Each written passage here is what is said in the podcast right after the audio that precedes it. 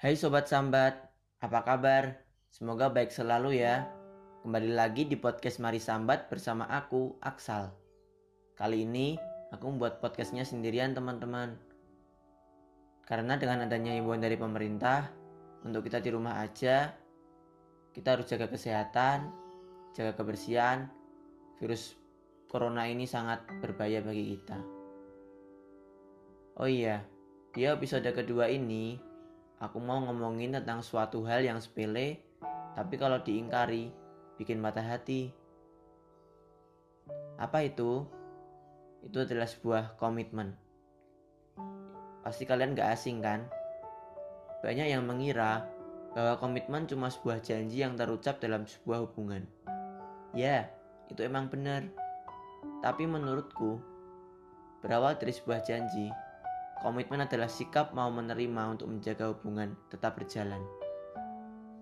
Kalau ada kekurangan di diri pasanganmu, coba deh untuk menyadari kekurangan diri sendiri dulu. Ingat ya, di dunia ini gak ada yang sempurna. Karena komitmen dalam sebuah hubungan hanya diperuntukkan untuk pasangan yang percaya akan cinta yang tulus dan ikhlas. Kalau cinta kalian cuma untuk main-main, mungkin gak akan berjalan dengan baik komitmen itu. Komitmen itu susah. Pertama, kita di awal bisa komit dengan pasangan kita. Tapi itu cuma manis-manis di awal doang. Akhirnya, salah satu dari kita ada yang ditinggalin. Apa gak kasihan? Orang yang benar-benar tulus, ikhlas, sayang sama kamu, tapi kamu cuma buat main-main doang. Aku kasih saran teman-teman, kalau kalian belum bisa komit dengan diri sendiri, jangan coba-coba komit dengan orang lain.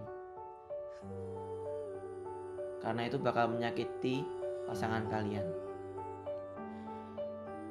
Contoh dari komit dengan diri sendiri, yang mungkin kalau kita punya tugas, kita bisa janji bahwa tugas ini selesai hari ini, tapi kenyataannya masih besok-besok selesainya, itu namanya belum bisa komit.